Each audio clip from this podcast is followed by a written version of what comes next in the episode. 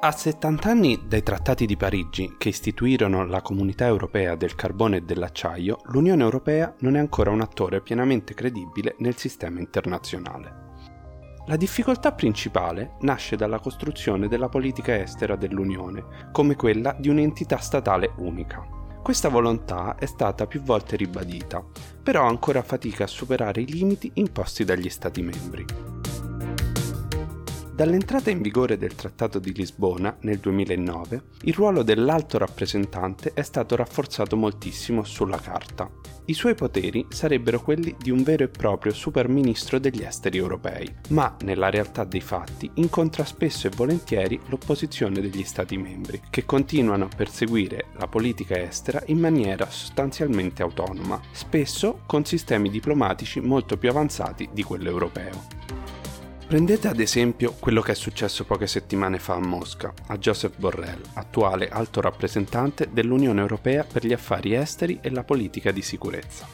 È stato letteralmente preso a pesci in faccia dal ministro degli esteri russo Lavrov in una conferenza stampa congiunta. Il biasimo dell'Unione Europea rispetto al sistema giudiziario russo è stato ridicolizzato dal ministro di Mosca, conscio del fatto che mancasse l'unanimità per adottare nuove sanzioni commerciali alla Russia. Questo si verifica perché l'Unione Europea porta al suo interno la complessità di tante politiche differenti e gli Stati membri continuano ad intrattenere gli interessi commerciali in accordi bilaterali, cioè tra due Stati, estromettendo di fatto l'Unione Europea. La Russia in questo la fa da padrona, perché persegue solo rapporti con singoli Stati membri, non considerando questi accordi in pericolo, nonostante le minacce dell'alto rappresentante, Lavrov si è sentito libero di prenderlo in giro, sminuendo pubblicamente il suo ruolo. Ma tornando a noi, l'Unione Europea non potrà essere pienamente credibile finché i singoli Stati continueranno a muoversi in autonomia, a sedere ai tavoli importanti da singoli o addirittura a fare scelte che possano andare contro gli interessi continentali.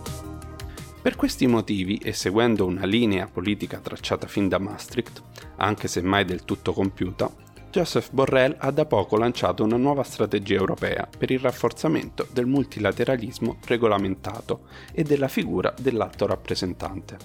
Ma cosa prevede il documento presentato congiuntamente al Parlamento e al Consiglio?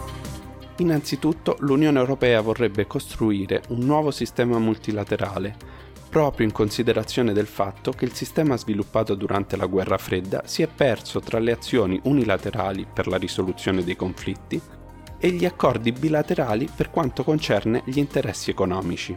Il testo prevede poi, cito testualmente, di difendere i valori universali e le leggi internazionali sulle quali è fondata l'Unione Europea e di rafforzare la progettazione e l'attuazione delle proprie priorità strategiche in maniera di politica estera.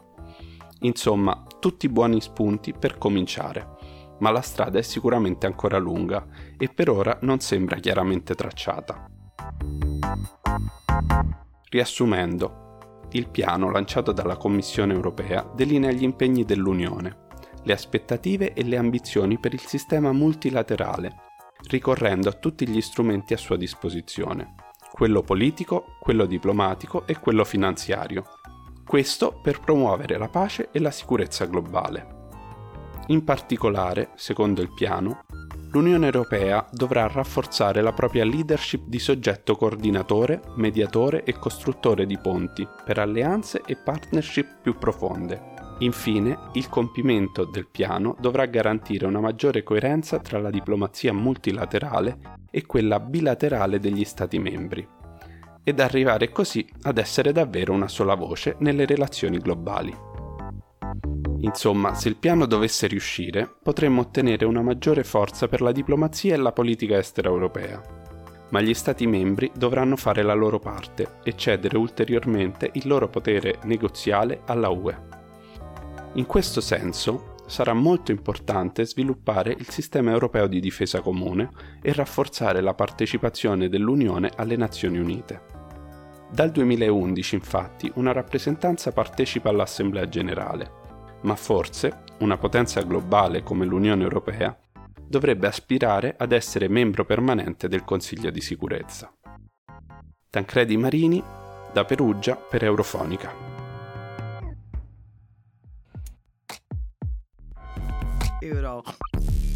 Funny cat.